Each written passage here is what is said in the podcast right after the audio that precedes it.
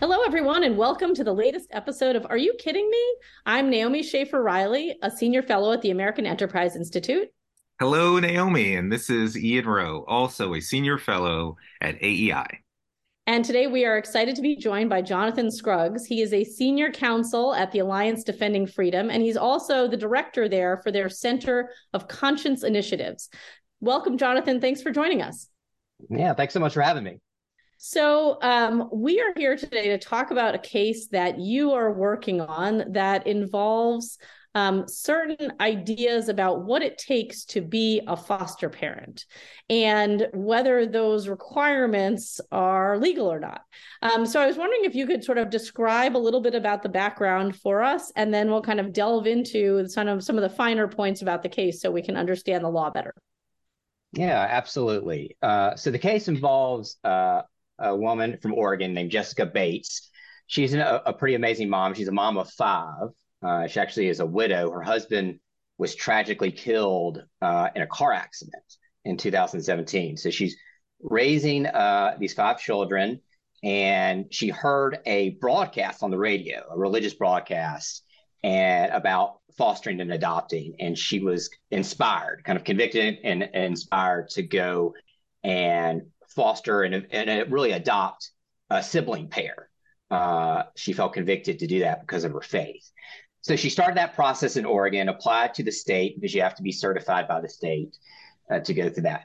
And she was going through the process, uh, receiving training, receiving educational materials. And during that training, a big emphasis of the training was supporting and accepting uh, a child's uh, sexual orientation, gender identity, and gender expression.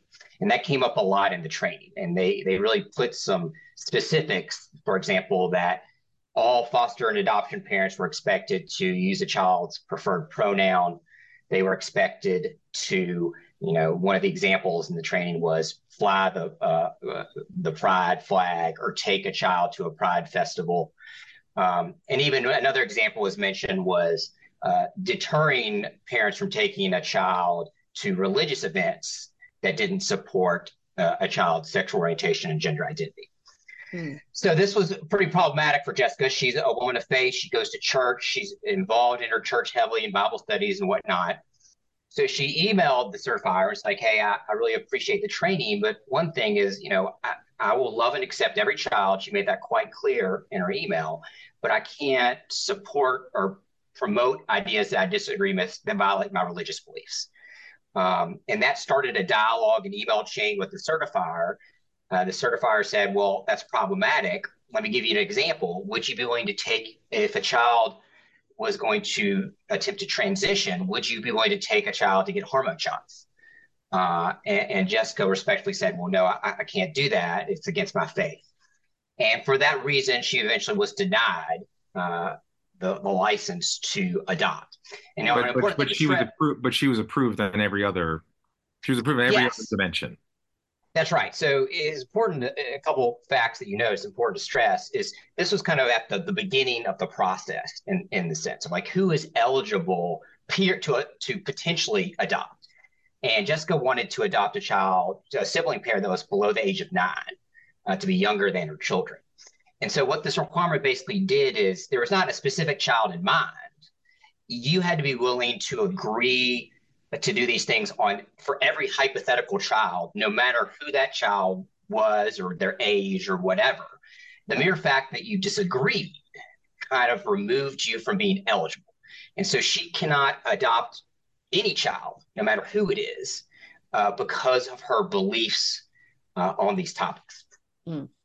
Uh, does it matter that it's her religious belief, or, for example, you just said, did you would she concur to have hormone shots? What if you just don't think that that is uh, something that you could commit to at this stage, even before seeing a child? That, that has nothing to do with religious belief.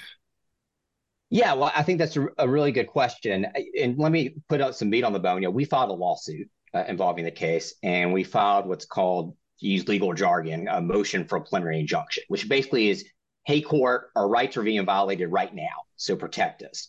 And in that request, we're bringing both uh, free exercise claims, which focus on religion, but also free speech claims. that basically say being forced to agree with an idea that you disagree with as a condition to adopt or foster violates your free speech rights. And those principles would apply uh, not just to religious speech, but to other speech. You know, the government couldn't say, hey, uh, you've got to agree that communism is wrong, right, in order to condition if you want to adopt or foster. So I think that that principles would apply not just to, you know, religion, but to other topics. Mm-hmm. So, um, talk a little bit about why this matters. That it's not just it's that she's not um, it's not just a particular child that she is um, trying to take in. I mean, that you know are there would you say that there are instances where an agency could decide that it is more appropriate to place a child who maybe uh, is gay or you know does identify as another gender that it would be more appropriate to place them with a family um, that is more willing to accept those kinds of I don't know whether we're going to call them identities or lifestyles or whatever it is. Um, and that it's really sort of the blanket denial here that's the problem. I think that's a large part of it. I mean, in fact, that's how Oregon typically operates, right? So you can imagine Oregon allows you to select and say, hey, I want a child of a particular sex, or I want, you know, a child uh, of a particular age. Uh, you know, you can imagine a scenario where you only have daughters and you don't want to, you know, and you only have like a single room, for example. So Oregon typically allows you to be eligible, uh, and then uh, so you know picks you with the right child that's appropriate for your particular circumstances. You know, you can imagine a Muslim family wanting to only adopt a, a Muslim child, right? Or just it, it works out well, well in that sense. But it'd be very weird if Oregon said, hey, because if you're an atheist, you've got to be willing to support Christianity in order to be eligible to adopt any child whatsoever. Hmm. But that's exactly what Oregon is doing. And what that effectively does is it lowers the pool of eligible families and hurts children. So, you know, give me let me give you an example. You know, because Jessica is ineligible, she couldn't foster or adopt a child at her own church. Let's say there's a, a you know a child needing for whatever reason to be uh, a home at her own church or a kinship type situation. Even if the child totally agrees with her religious beliefs or idea or, or uh, you know her philosophical beliefs, Oregon won't even allow that to happen. And so I think that goes to show it's nothing about you know protecting kids. This is all about ideology, mm-hmm. um, and that should be concerning for all of us when the government is acting as that gatekeeper on the front end to basically pick and choose which ideology ideologies it, it agrees with, and to lower the number of, of families who are willing to help children. Right. And and and again, I mean, this is just extraordinary. But even again, back to the example of hormone shots, a child doesn't have the uh, right to legally consent to something like that. Isn't that right? Wouldn't that have to be approved by their parent? Uh, I mean, well, depends on which state you are. This is kind of a, a debated topic across the country. You know, some states are you know, banning these attempts at medical procedures from minors. Some states require, um, you know, uh, parental consent. Some states, strange enough, have been changing their laws to say no, these kids can get these procedures at certain ages without parental consent, which I think is problematic. Um, so there is a lot of variety and debate, but that's why this case is a lot easier, right? Oregon is not saying, uh, "Hey, we're preventing." It's basically saying you've got to agree to do this for every hypothetical child, no matter what, no matter what situation, no matter what age. In situations where I think everyone would agree it's not appropriate. You know, think about an infant, right? Like a child who's two years old. Who in the world would try to take that child to get, you know, medically transitioned? Um, but Oregon is saying because you won't hypothetically agree with that, then you're excluded. And and is the penalty that ten years from now, if you violate with an actual child, you know, in line with the, the whatever hypothetically that you would risk losing that child? Yeah, I mean, I, I think it even goes broader than that, right? I mean, I, in the sense of it, it, the logic is scary because it's basically saying, look, you are not fit to parent because you hold these beliefs. Um, or, or you're unwilling to affirm these beliefs. And because Jessica is in this adoption context, it, it's a bit scary to think about like, why doesn't apply that to bi- biological parents? Right. Right. Yeah. If the state is willing to say, hey, your beliefs are so dangerous that you endanger a child or you're unfit to be a parent, that's pretty dangerous and broad logic uh, right. that applies not just in the adoption context, but outside of it.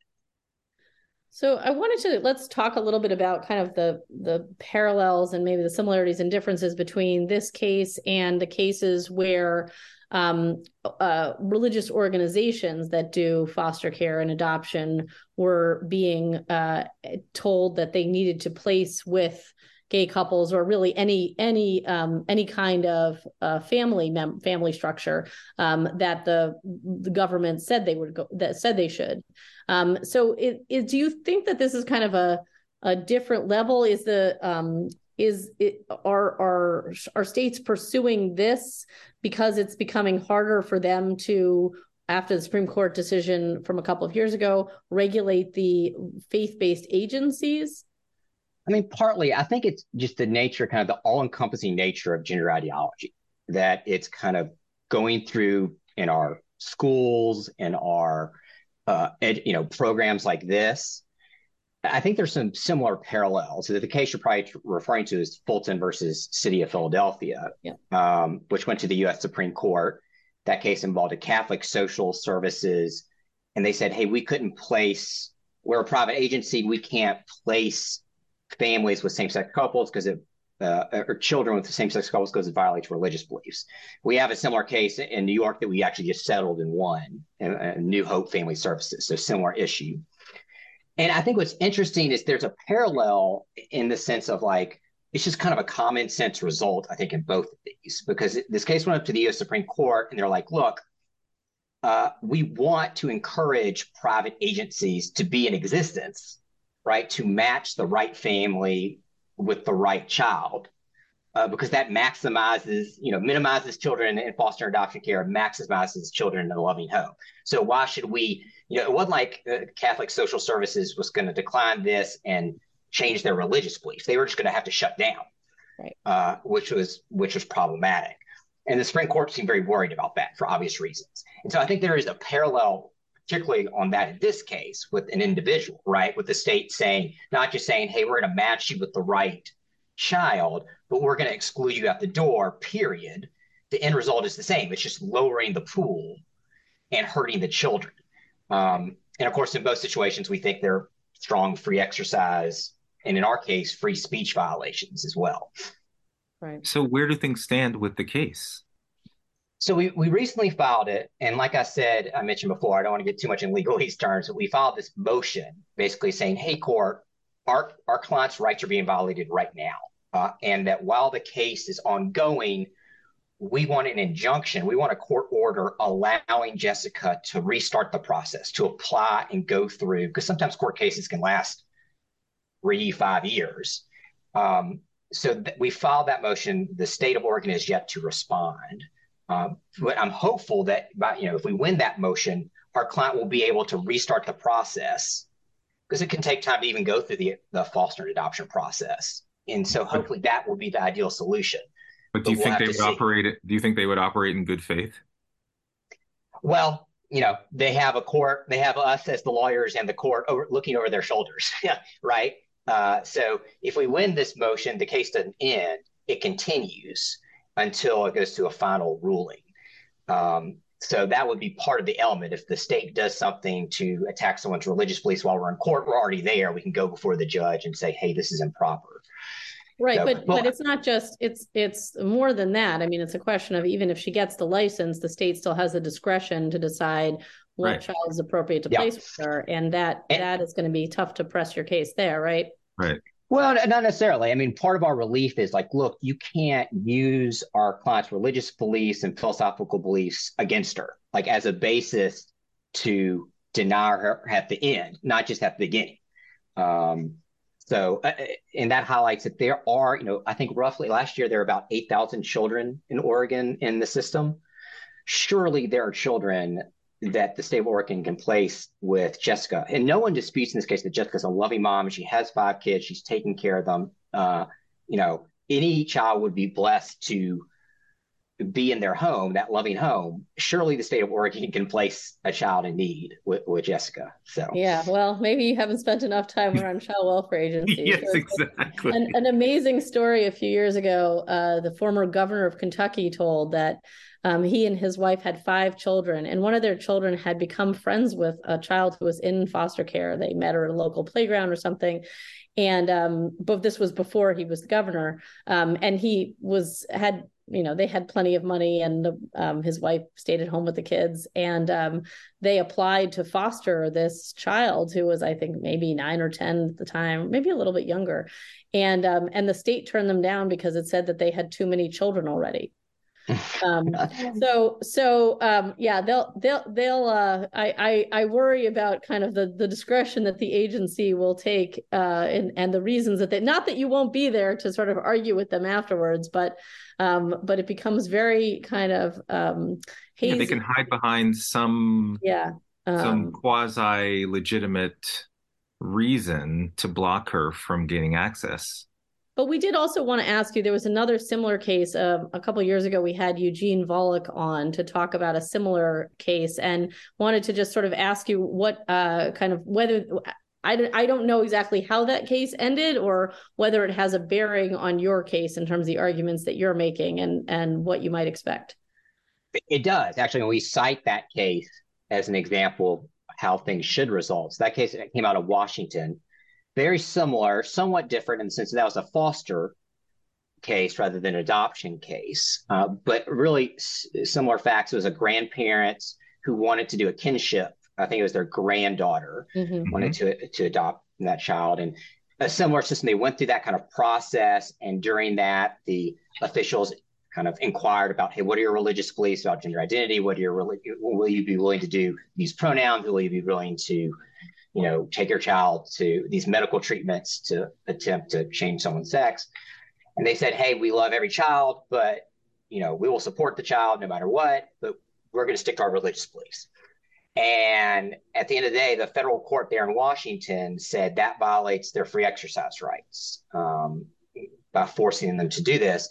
And at the end of the court case, it entered a permanent injunction saying, hey, Washington, you can't rely on these religiously biased factors to exclude this family. So it was a positive result. And we cite that case. And there's actually another case, might not be aware of, out of the Third Circuit out of Pennsylvania, where a, a federal appellate court, so this is one step below the Supreme Court, um, ruled that, again, similar fact pattern, said that it was a constantly protected activity for foster parents to communicate their religious beliefs to foster children. Mm-hmm. And it potentially violated the First Amendment uh, to for the uh, state agency to decline a foster license on that uh, on the basis of those religious beliefs about gender identity. So I think what that shows is kind of two things. A, this is happening across the country. This is not just in Oregon. It's not just in Washington. It's not just in Pennsylvania. We even received a lot of calls, even after filing the case, from parents who alerted us to, you know, it's almost an uh, an epidemic, if you will, of the stuff happening behind closed doors, which is very concerning. Mm. But we also see as a growing trend of federal courts saying this violates the Constitution. Mm. And I think that's a, a, you know a good pattern. One we're hoping to get some good case law in this uh, federal district court to apply elsewhere. Yeah. And so your end result, your your desire, is that your client could um, raise her child just like any other parent, biologically or otherwise, should have the freedom to make these decisions. Is that right? Yeah, I think that's right. And to be able to go through the process, you know, we're not saying that our client has the right to adopt any particular child, right? That the the state can match best interests, best, you know, best situation with whatever, but you can't exclude us at the door just because of what we believe and because of you know the views that we affirm and again that's what how this the op, the the system typically works right we don't if there's an atheist we don't force the atheist to agree with christianity right right in order to to be eligible to foster and adopt right we just you know we work that at the work that out at the back end and match the uh, appropriate child with the appropriate potential parents. I think that that's a win-win for everybody. Do you have data on how many other parents are excluded at the very beginning and for what reasons? We don't. I think one of the challenges in the situation is, you know, we can't just send a FOIA. You know, this is kind of a, a black box scenario. But once we hit discovery in the case, all those documents have to be given to us that we can see, hey, how often is this happening? But we, you know, we've definitely seen some indication that it is happening, but we don't have kind of that raw data of how frequent it is. Uh, right. I, I, get, I, have a, you know, yeah, my, well, my the guess other be... problem is that you know all the people who will just be discouraged from starting the process in the first. Exactly, correct. It's not just I applied and they turned me down for this reason. I mean, that's the that's the yes, thing. I mean. I don't think you can get away when you're talking about the foster care system in this country. The vast majority of the people who are doing it are people of faith. And the idea mm-hmm. that you would engage, I mean, this is hard work and a lot of people don't want to do this. And you know, the idea that you would shrink this pool so considerably uh, with these arbitrary rules, as unconstitutional rules, um, you know, as you said, Jonathan, really impacts, you know, the ability of kids to find good permanent homes. Yeah. And and and my sense is if you were to find out for other would be parents that applied that were rejected, I imagine the reasons probably are are bad in some way and that you're putting that on a level playing field of of a mom in this case who clearly has the best intentions for kids. Yeah, it's it's just really politics about people, right? When you, at, at, the core of it, uh, which is sad because again, the kids are lo- losing out. I mean, it's violation of constitutional rights, but it's the kids who are losing out. And I think, as you noted about the Supreme Court in that case in Fulton, the Supreme Court really cared about that, w- which makes sense. Uh, as I noted before, there are win-wins here for everybody. Uh, but when you say, "Hey, we hold a political, a certain ideology, and we're going to allow that to trump every other interest, uh, it, it's just bad news for everybody. So we think we got a lot of good arguments on our side here to to win this motion first of all, and then to win the case at the end of the day. And take it to where it leads. Thank you very much. Good luck with it. Um, this has been another episode of Are You Kidding Me? Uh, you can find episodes of this podcast on the AEI podcast channel or wherever you get your podcasts. So, with that, I am Naomi Schaefer Riley. And I'm Ian Rowe. Jonathan, thank you. And thank you for everything ADF does. Thank y'all so much. I really enjoyed my time.